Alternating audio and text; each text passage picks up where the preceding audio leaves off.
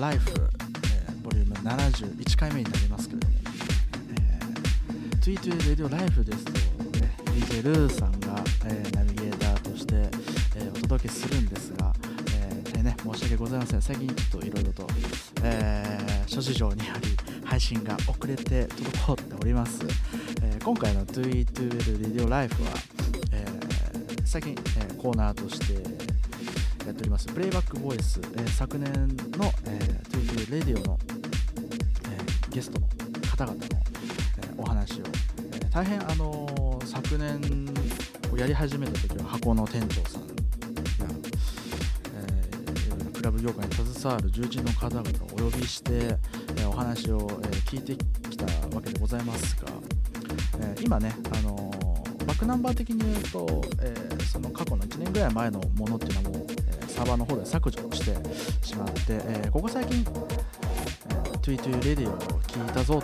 という聞き始めてますよという方々のために、えーもう一度、えーお送りしようかなっていう。本当にあのこういうクラブ業界とか好きな方にはあのすごい聞きたいところなのかなみたいな、えーそういう有名な方々のね、えーゲストトークがあるんですけど、今回はプレイバックボイス、えー。と、えー、212L の、えー楽曲で、えーお送りしたいかなと。この2本立てでね、えー。申し訳ございません、えーえー今週は、え2本プレイバックボイス2本お送りしたいと思います、えー、212L レディオボリューム32回目の、えー、ウームの店長桃井さんが、えーゲスト出演していただいた回と、えーボリューム22、えーフロアネット誌、えークラブ情報誌ですね、えーフロアネット誌発行人の、えー猪俣さんの、えゲストトーク、えプレイバックボイスでお届けしたいと思います。えそんなわけで、早速お聞きいただければと思います。え今回ちょっとイレギュラーな形になっておりますが、えーサクッと聞いていただければと思います。よろしくお願いします。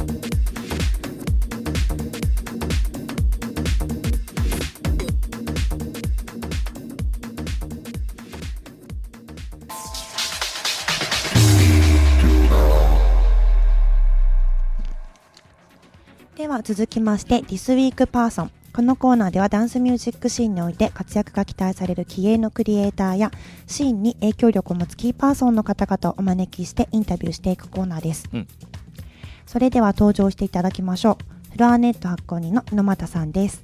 ようこそいらっしゃいませ。じゃあ、こんにち相変わらは。ず、チャッチャチャっす。すごいスタジオじゃないですか、これ。大丈夫ですか？本急に当。テンション高っ。全部持ってきましたけど、あの音量の調節してください。大丈夫ですか、音量。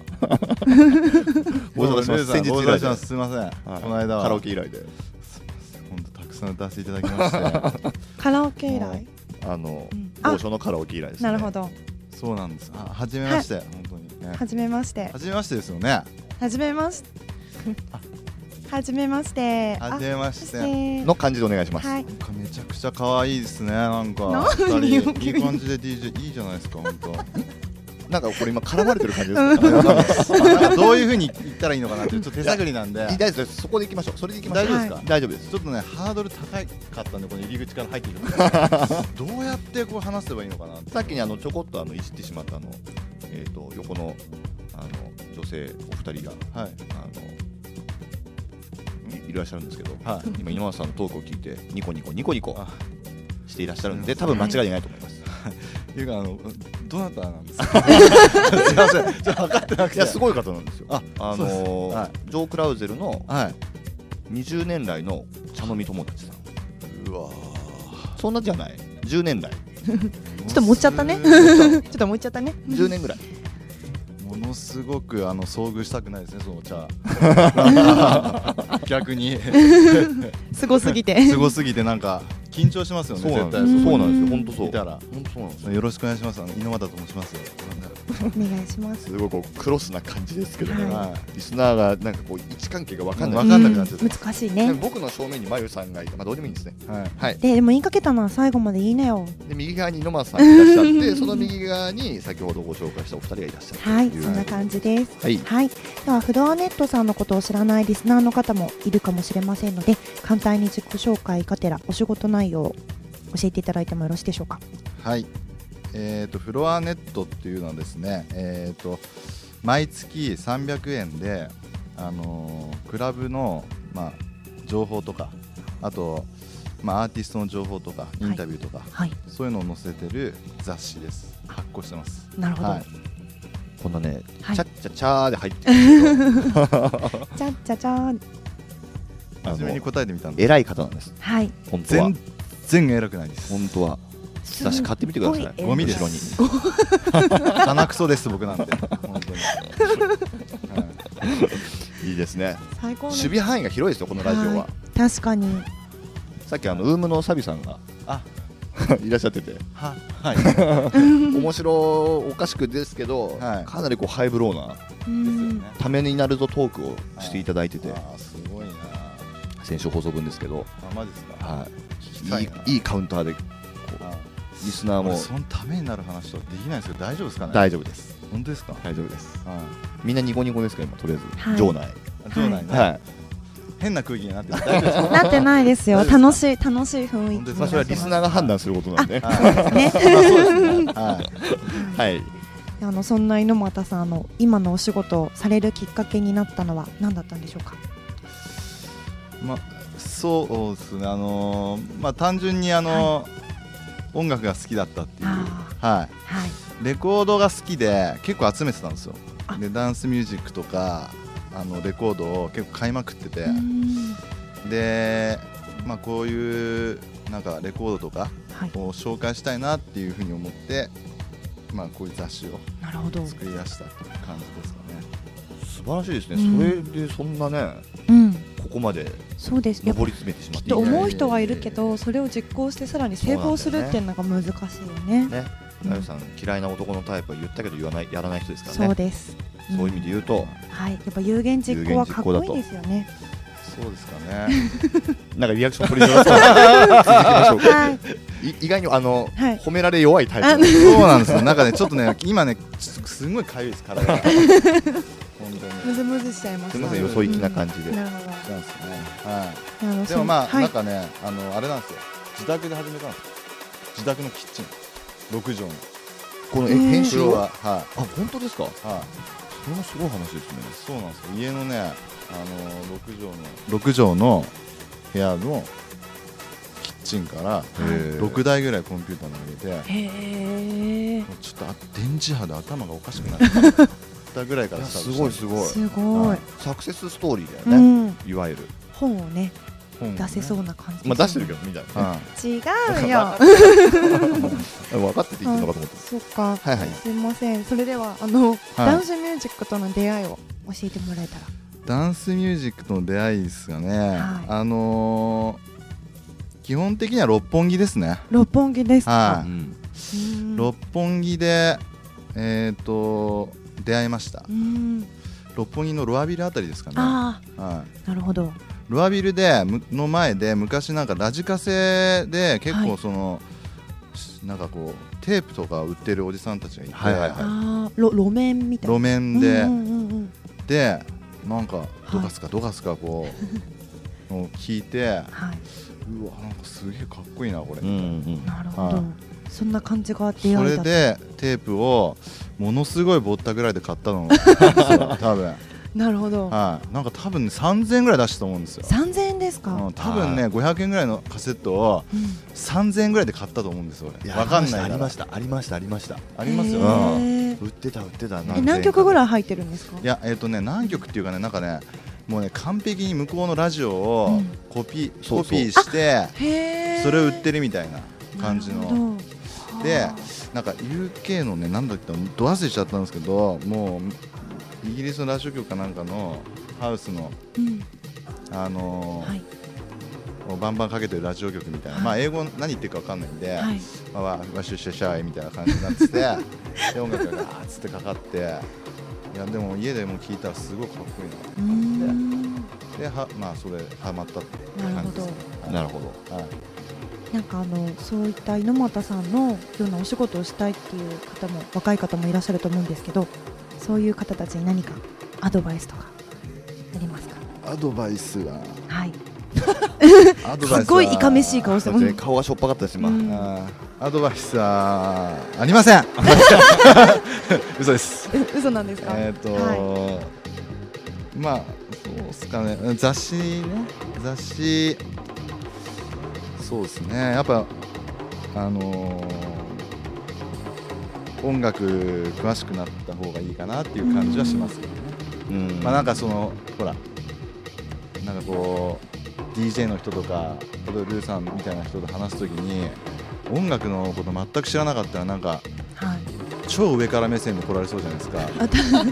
確かに。お前知らねえの？みたいな。そのたその例えで僕の名前で出すのやめてくださいものすごい感じ悪いな。んでまあちょっとやっぱまあ音楽まあダンスミュージックのレコードとかは聞いた方がいいかなとは思いますけど、なるほど。はい、それぐらいですかね。はあまあね興味があればね自然とうん。そういうところにプレイアウトは思いい、ますよそうですね。はい。ーまあ、数多くの音楽専門誌があるありますがフロアネットさんは他と違う特徴みたいなところってありますか？えーと値段ですね。値段。あ300円っていうところと。確かに。はい。あとはえっ、とそうですね。まあ本当見やすい感じで作ってるとは思います。ーおしゃれですよね。なんかこの表紙の感じとか。ありがとうございます。はい。ちょっと見てください。はい。はい、どうぞ。でもスリーコインズですかスリーコインズで、は今日のまゆさんの可愛らしいピアス。ピアスも。スリーコインズ。同じ値段ってすごいですよね。すごいよ。い、すごいですね。どっちがすごいのか今分かんないまあ同じ価値。両方両はい。方そうね。あのあと連載とか結構こだわってやったりとあか、ーなるほど、はい。あのあれですよね。そのいわゆるあのダンスミュージック専門誌という体裁ではありつつも、はい。実は守備範囲が広いっていうかそうなんです。あの面白おかしく読める、はい。あ難しいですよね。のはい、J-POP のアーティストが R&B とかヒップホップのアーティストも載ってますし、まあ、うん DJ とか最新の、まあ、洋楽のアーティストとかも載ったりはするんですけども、なんか写真のスナップとかもすごい可愛い感じで。そうあのね、うん。パーティーレポートとかがね本当にこう臨場感があってねパーティーにそれなりに行けたようなうん。行ってないのに行ったぞ的なトークもできるんじゃないかみたいな感じられる、ですねすごい可愛い、うん構成なんですよね。そうなんです。ちょっとね8年ぐらいやってるんですけど結構そういう風な内容クロスオーバー的な内容にちょっと変わってきましてで今ちょっとウォールペーパーっていうフリーペーパーをこれ挟み込んでるんです。けどこのウォールペーパーっていうフリーペーパーが結構クラブで中心にガーッと巻かれてるんでそうですね。ちょっと今そういう差別化を。なるほどなるほど。でこっちのウォールペーパーの方はクラブイベントとかガチキチと載せてたりとかっていう風にしてるんで、なるほど、はい、はい、あのデジタル情報をなんて読むの享受する、はいすいません。ハードの進化によるいわゆる紙媒体には逆風が吹いていると言われていますが、そんな中フロアネットさんは以前にも増して順調なセールスを記録しているようなんですがそのことについてはどのように感じていらっしゃいますでしょうか？えー順調にセールスを記録してるかはわからないんですが はい。あんまりあのーなんていうんですかねこうこの辺は考えたことがないです正直。あなるほど。そうなんですね、はい面白いですね、えーっとまあ置いてほしいところにはい。きちんと営業をして、頑張ってますみたいな。なるほなのでどちょっと行ってくださいみたいな感じで、まあ、今も一生懸命、えー営業してる、まあ、スタッフもいるんで、まあ、あんまりその辺どうですかね。考えたことないですね。これねなんか今ざっくり語られてますけどね、はい。これ結構多分深いですうねん。この話はなんかシンクってる感じしますね。はい。そうですかね。あれ違いました？いや、あのー まあどうすかね。なんいかやでもなんか多分いやそういうことなんだなって今ちょっとなんかすげえなんだろうな言葉にならないんですけどすごい感じちゃったんですよね。結構ねまだね本屋さんとかに人はいたりとか若い人たちも結構足運んでくれたりとか、うんとは思うんですよ。僕も本屋行くんで、はいあとやっぱりそのなんか自分だけなのかわかんないですけどあのパソコンで文字見るのとやっぱ紙で文字見るのちょっと違うなっていうのは、確かにうん。本当そうですよね。特にあのねあのファッション誌とかも、はい。あの見ちゃったりするじゃないですか。はい。だから結構そういう意味ではあのー紙媒体の可能性っていうのはすごい感じて今やってますなんかあれですよね、あのだろうな。環境が変わったりハードが変わったりするとなんとなくこう茶化つきたくなるじゃないですか、はい。こういう仕事されてる人って特に、はなんとなくちゃんと自分の土俵の形知ってうん。そこでがっちり相撲を取るんだみたいな、なんで相撲に例えたかよくわかんないですけど。なんかその辺ですごい大事な気がしましたね、ん。うん。ちょっと鱗的な。はい。これからのフロアネットさんもしくは猪俣さんご自身の今後のビジョンとかがあれば教えてほしいです。いえっ、と僕のビジョンははい。えーまああのやっぱりちょっと出し結構出し続けることが、はい。うん。まあ、雑誌って結構重要なのかなと思っていて、今はまあ8年ぐらいちょっと経つんですけど、はい。まあ、10年、15年、20年とやれるように、あの頑張りたいなと、はい。はい、思います。はい頑張ります。よろしくお願いします。フラネット。はい頑張んなくても大丈夫だと思いますけどねいや、頑張らないとダメですね、人間。なるほど常に。うんまあねここではねあんまり語られないと思いますけど実はねいろいろ本体のフローネットさん以外にもいろいろとね幅広くはチャレンジを計画されたりされなかったり。い。そうですね。なんかね、今日も原宿ちょっと歩いてたら、あの焼きたてドーナツみたいのがあって、ちょっとふらっと2つぐらい食ったんですけど、ドーナツやりてえななんて思っちゃったんですね。はい。幅広すぎですね。幅広原宿ですか？いやいやドーナツっていうとレコードの、45回転的な。はい、つながりみたいな。ちょっと寒いですね今のは。いやいや。これカットで。大丈夫今日あ大丈夫です45回転のドはい。ーナツ版の話をちゃんと出てる。そうんですしてるんですよ今びっかくりしました。奇跡だな。すごい。つながってます。はい。まあそのの嗅覚がね。嗅覚がね。もう本当すいません。もう本当に。もう全然分かってないんで。はなるほど。いはい。はい。はい。ではあの若いダンスミュージックファンや DJ アーティストを目指す方々へ何かアドバイスがありましたら。いやアドバイス正直ありません、あら。嘘です。あえっ、とまあやっぱり現場ですね。クラブに。はいはい。はい。足を運んで、うん。楽しく遊んで飲んではい。自然とこういい DJ プレイとか、うん。アーティストになれるようになっていく、うん。そうまあ、遊べばなるんじゃないかなとなるほど。まあ思いますが、はい、足を運んで遊べと。そうですね。はい。はい。はい。はいいですか？はい。ではあの最後にはい。リスナーの皆さんにメッセージがあればお願いしたいんですが。何か何でもはい。告知関係でも結構ですしドーナツ屋はちょっとしばらくやらないんですが あのーフロアネットあとウォールペーパーとかもし街で見かけたら、まあ立ち読みでもいいのではい。読んでみてくださいなるほど。寛大ですね。立ち読みでもいいと。そう立ち読みしたら多分欲しくなると思います。ね。か、絵がね。うん。ありがとうございます。なんか友達のお家に行って雑この雑誌が置いてあったらちょっとあこいつできるなって思いそう。なんかおしゃれなんかこんなおしゃれな雑誌も読んでんだみたいな、ね。うん。音楽もそうじゃない。ジャケ買いってさそうそう。なんか友達家に来た時にさ俺おしゃれだぜを気取りたくてうん。みたいなとこあるじゃない。えない。はい。なんかできるんですよ。できますね。なんかこ恐縮です。う S っぽい顔してるのに優しいコメントも入れつつ実は最終的に S です。S みたいな。さすが力あるなくるくるくるでもね多分あの、今日もあのお忙しい中来ていただきましたって感じなんですけどあのきっとこれ聞くとねあのフロアネットって雑誌ものすごい親近感が湧くと思いますこれ、あ本当ですか、うん。あこんな人作ってんだみたういな。いやい意味ですよ。いいもちろん。すすいません。あなんか遊び心のああんまるりねこうちょっとうんそうなんですよね。かっこつけたいっていうのは苦手なんで。いやいい素晴らしいですよ。うんその人柄がねえいろんなとこに出てえ本当に、きっと今につながってるんだと思いますけど。よろしくお願いいたします。こちらこそこちらこそ今後とも末永く。お願いします、はい。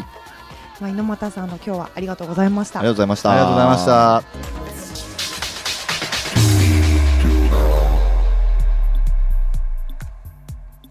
はい。では続きまして、This Week's Person このコーナーではダンスミュージックシーンにおいて活躍が期待されている新鋭のクリエイターやシーンに影響力を持つキーパーソンの方々をお招きしてインタビューしていくコーナーです。それでは登場していただきましょう。ウームの店長桃井さんです。どうぞ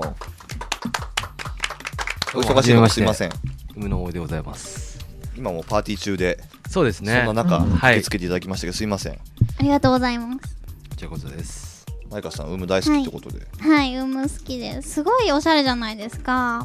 フロアが。そうですね。こが好きです作りは結。構シンプルなんですけど、うんいろいろこう音響設備だったり、あの照明の設備、レーザーの設備っていうのは結構力を入れてやってる。もう抜群ですよ抜群です。シャンデリアが好きなんで。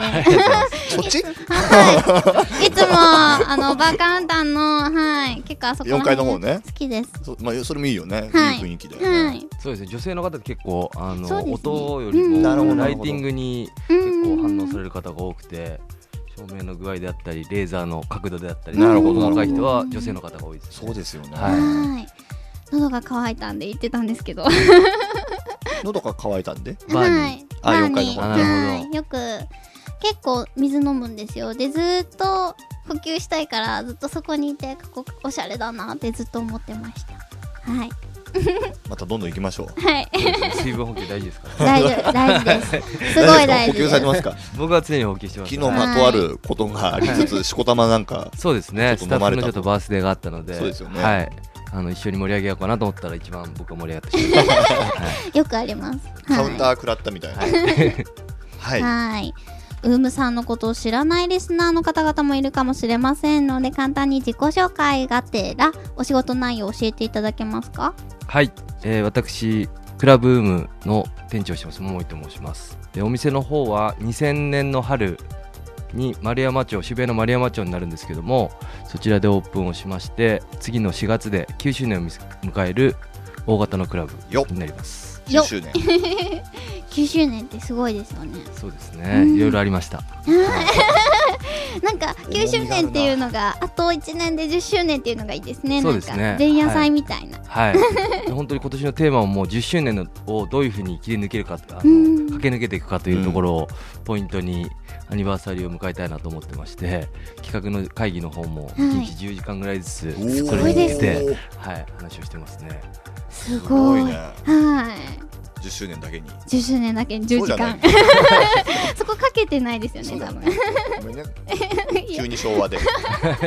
すいません。じゃあ次の質問で、今のお仕事されるようなあのきっかけは何だったんでしょうか？はい、えーっとですね、大学生時代なんですけども、ビームスのサッカー部にはい所属してまして、そちらの先輩にちょっとお店が立ち上がるんで、はいお手伝いをしないかと。はい。で初めちょっとアルバイト的なポジションからスタートをして、はい。次の6月で10周あの勤続10年はい。になります。あーそうなんですかそうですね。すごいですね、はいもうじゃあ誕生からずっと一緒にそうですね。もう工事のとこから扉を取り付けるところからいましたので、はい、愛着はすごくありますね。はい。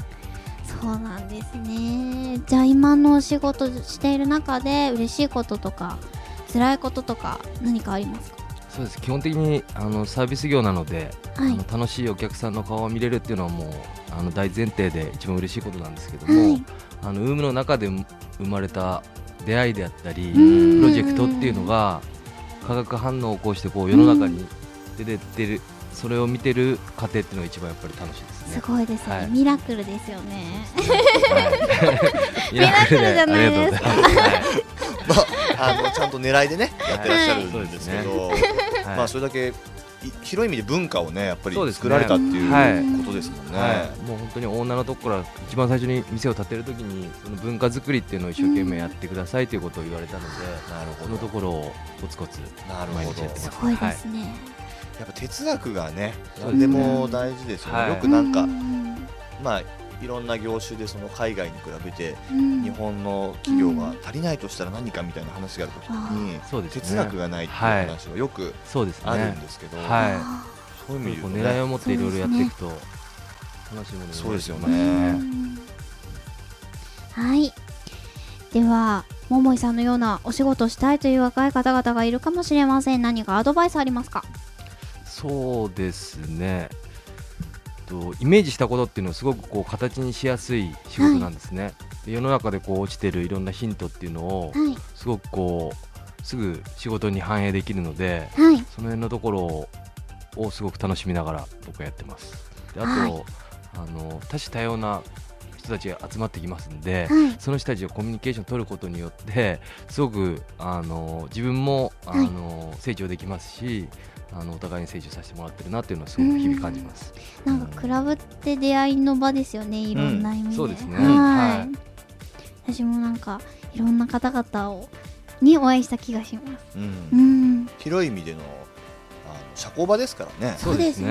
はいうんいろんな普通普段だったらなかなかねこう仲良くなれない人もお酒とか音を通してうん。年齢とかね性差とかもですよね。超えて、うん確かにあのあまり会うことのない業種の方とかともお会いすることでいろんなきっかけが生まれたりしますよね。そうですね。ん。はい。ではダンスミュージックとの出会いは？ダンスミュージックをどこでダンスミュージックで区切るかちょっと難しいところなんですけども、なるほど。あの音と体を自分で連動させて、うん。頭の中アドレナリンが出まくったっていうのは 中学3年生ぐらいのは時期ですね。うん。はい。すごくもう。あ早いですよね多分。そうですね。結構、はいあの好奇心が旺盛な方だったんでうん。いろんなものチャレンジして。はい。やっぱあれなんですよね。あの僕の代より上の方、実はあの先先先先先週かな？結構前です。あのーえー、と森下さんという方に出ていただいてお話ししてたんですけど、あの世代の方多分桃井さんと同じぐらいぐらいの方だと思うんですけど、やっぱりねそのダンスミュージックって言った時にダンスミュージックっていうことのくくりってないみたいなそうですなんかおね話になるんですよね、はい。まあまさにおっしゃる通りなんですけど、は良くも悪くもこうダンスミュージックっていうのが一つのブランドだったり、いうん。えー、とジャンルのようにうん。語られがちな、そうですね。ね最近なので、はい。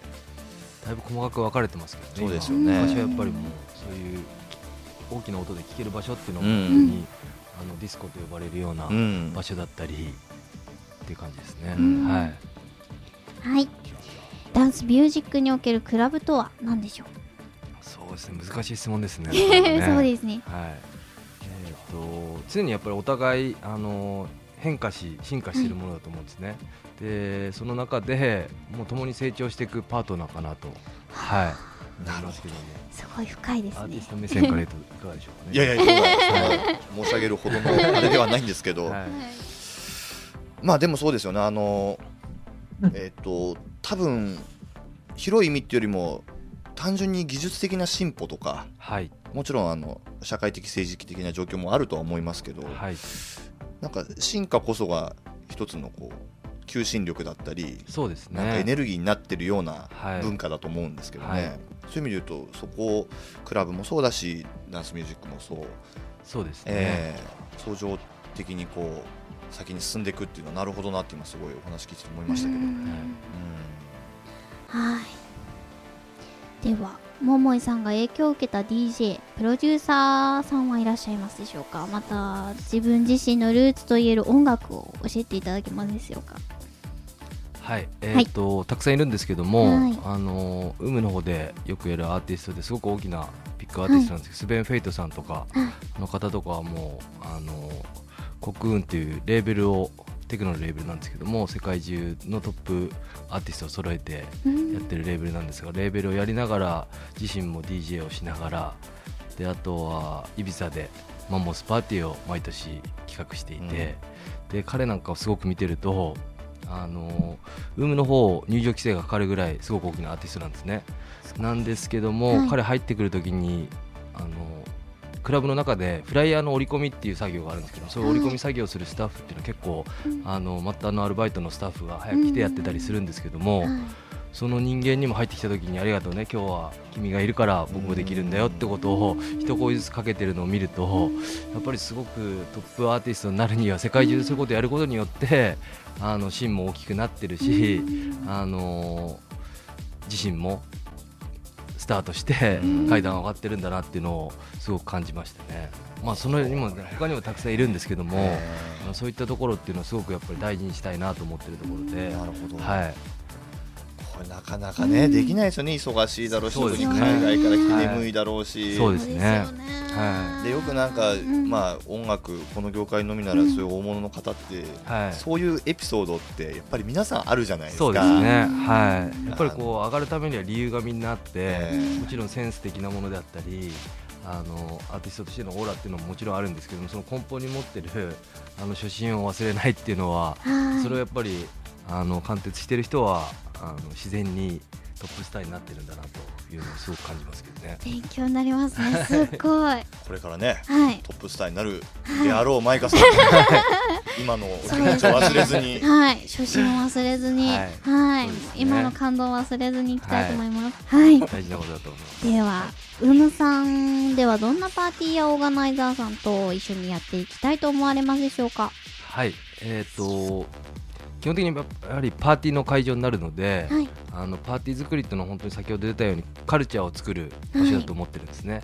そういった時にはやっぱりこうチームであのカルチャーを作るっていうのは、はい。本当に種まきの段階から、はい。みんなでこう楽しみながらチャレンジしてやっていくっていうのははい。すごく大事なことで、はい、でやっぱりいろんなものを守るではなくて、うんこうチャレンジをして何かを生み出していくっていうのを根本に置いてうん。やってますね。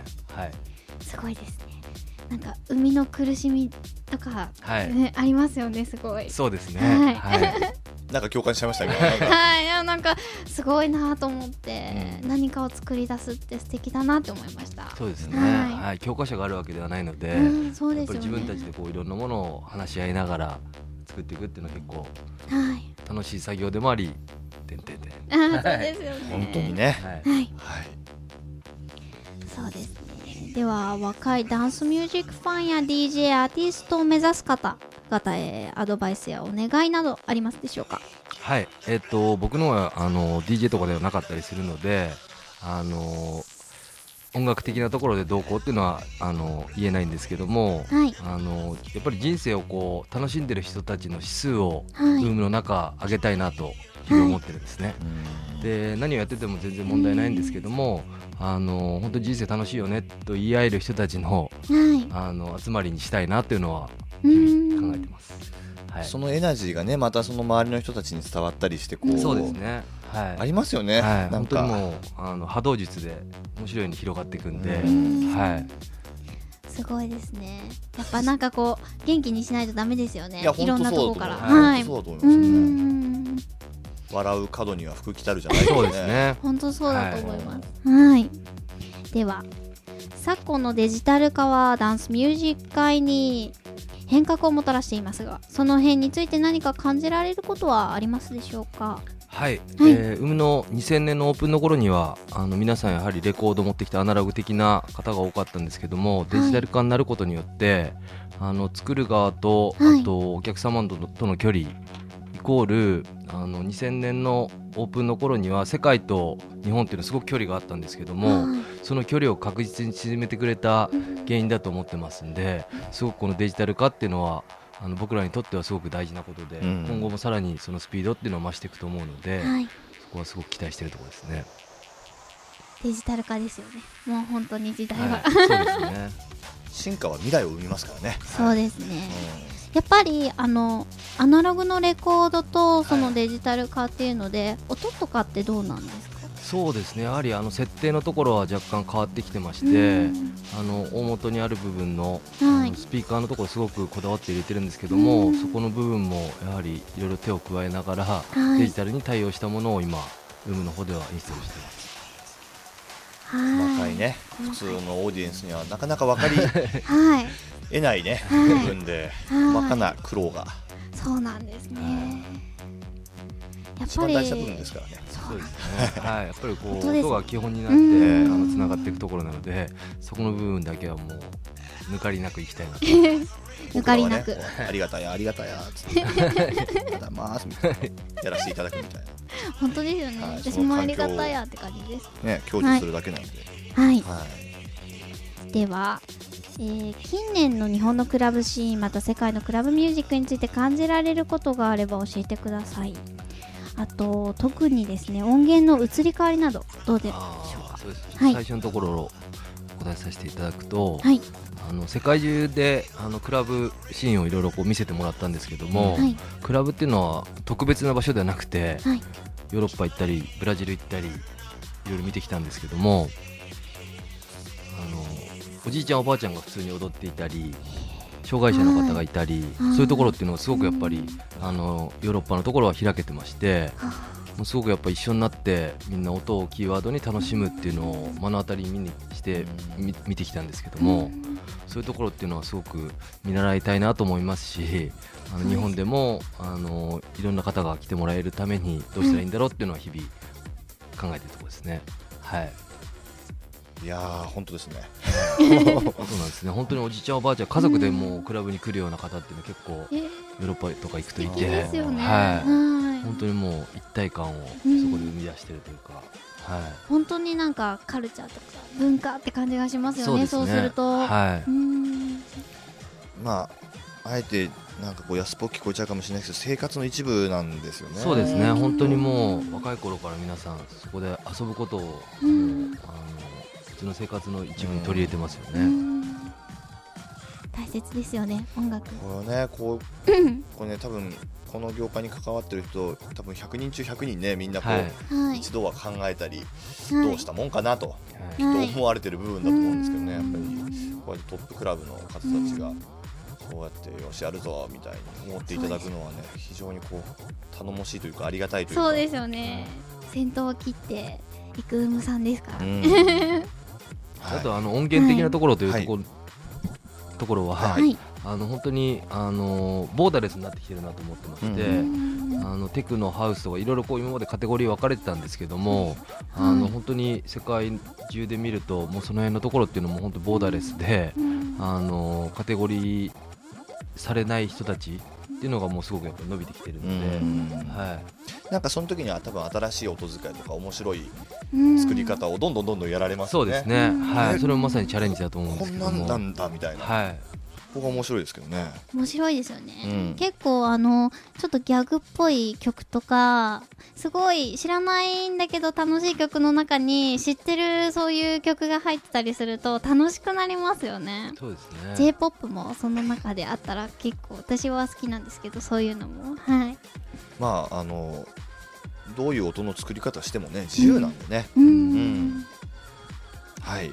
はいまもなく9周年を迎えられるウームさんですがこれからのウームさんもしくは桜井さんご自身の今後のビジョンがあれば。桃井さんね。そうでした。す。いません、はい。桃井さん。はい。はい桃井さん、ご自身の今後のビジョンがあれば教えていただけますか？はい、えー4月の4日の日土曜日になるんですけども、先ほど話したように9周年のアニバーサリーパーティーありましてこちらっていうのはあの普段やってる週末のパーティーのアーティストがみんな揃って出るようなはい。大運動会的な大運動会、アニバーサリーになりますんで、そジャニーズれ的な。そうですね、はい、そこで、あのー、ウムの方向性をうまく皆さんに伝えられればなと、はい。あと年内で話をするとクルージングのパーティー等のも過去4回ほどやってるんですけども、そういったものであったり、うん。外型の大きなフェスティバル年末にはあの去年立ち上げたウームアドベンチャーといううん。大きな外型のフェスティバルも今年は考えてますんで。いいですね、はい。クルージング。そうですね。ぜひ行ってみたいしに来ていただければと。はい。一個だけなんか聞きて個人的にも聞きたいんですけど、その10年やられてる中で一番なんか変わったことって何ですかね、ご自身も含めてですけど、変わったことですか、えー。10年経ったな10年経ったんだなみたいな、最初の頃は、えあのこう近くにいる人たちだけを楽しませることを考えてたんですけえど今もう本当入学してくる人たちはいに対してもあのどうやったら楽しんでもらえるのかなっていうのを考えられるようになってきたのでその辺がやっぱり大きく変わったところかなと。なるほど。なるほど、はい。それにましてやりがいもね。そうですね。それには付随してやりがいもあるってことですよね、はいそうその全体を考えることがウムさん個体としてもはいあの成長につながるみたいな。そうですね。はい。素晴らしいですね。素晴らしいです本当に。はい。素敵です。はい。はい。最後にですねリスナーにメッセージをお願いいたします。はい、えー、我々クラブウームの方はですね、はい。あの音響設備、照明、レーザー、その日の演出、いろいろ LED を入れたりしてるんですけど、最近は、そういったところにこうすごく力を注いでるお店なので、はい。その場にいないと体験できないことって多いんですね。なので、体感っていうのをちょっとキーワードに足を運んでもらって、はい。はい、楽しんでもらえればなと思いますので、ぜひ皆さんウームへ GO ですね。広い意味で全てがボニ ボディソニック的なはい、そういうことですね。ですね。本当に。五感がフルに刺激されるうん。はい、素晴らしいお店ですので素晴らしいです本当にはい。はい。すみませんお忙しいところありがとうございました。いえいえ。ありがとうございましよろしくおありがとうございたます。またよろしくお願いします。ありがとうございました。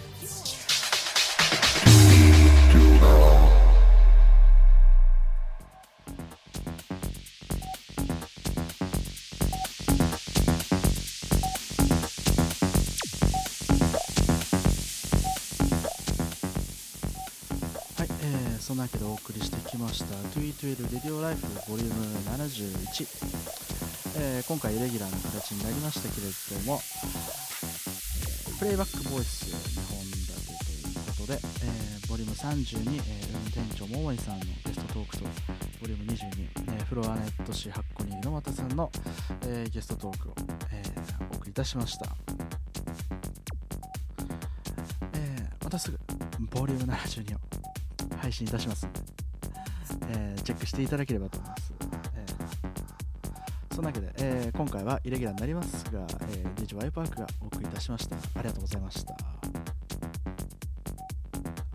えー今お送りしている曲は、えー、まさしさたかくんの、えー、ディッセンバーオリジナルミックス、えービートボードでゲットできるので、えーチェックしてみてください。えーオープニング曲の方は、えー、DJ 新海、えーつくよみ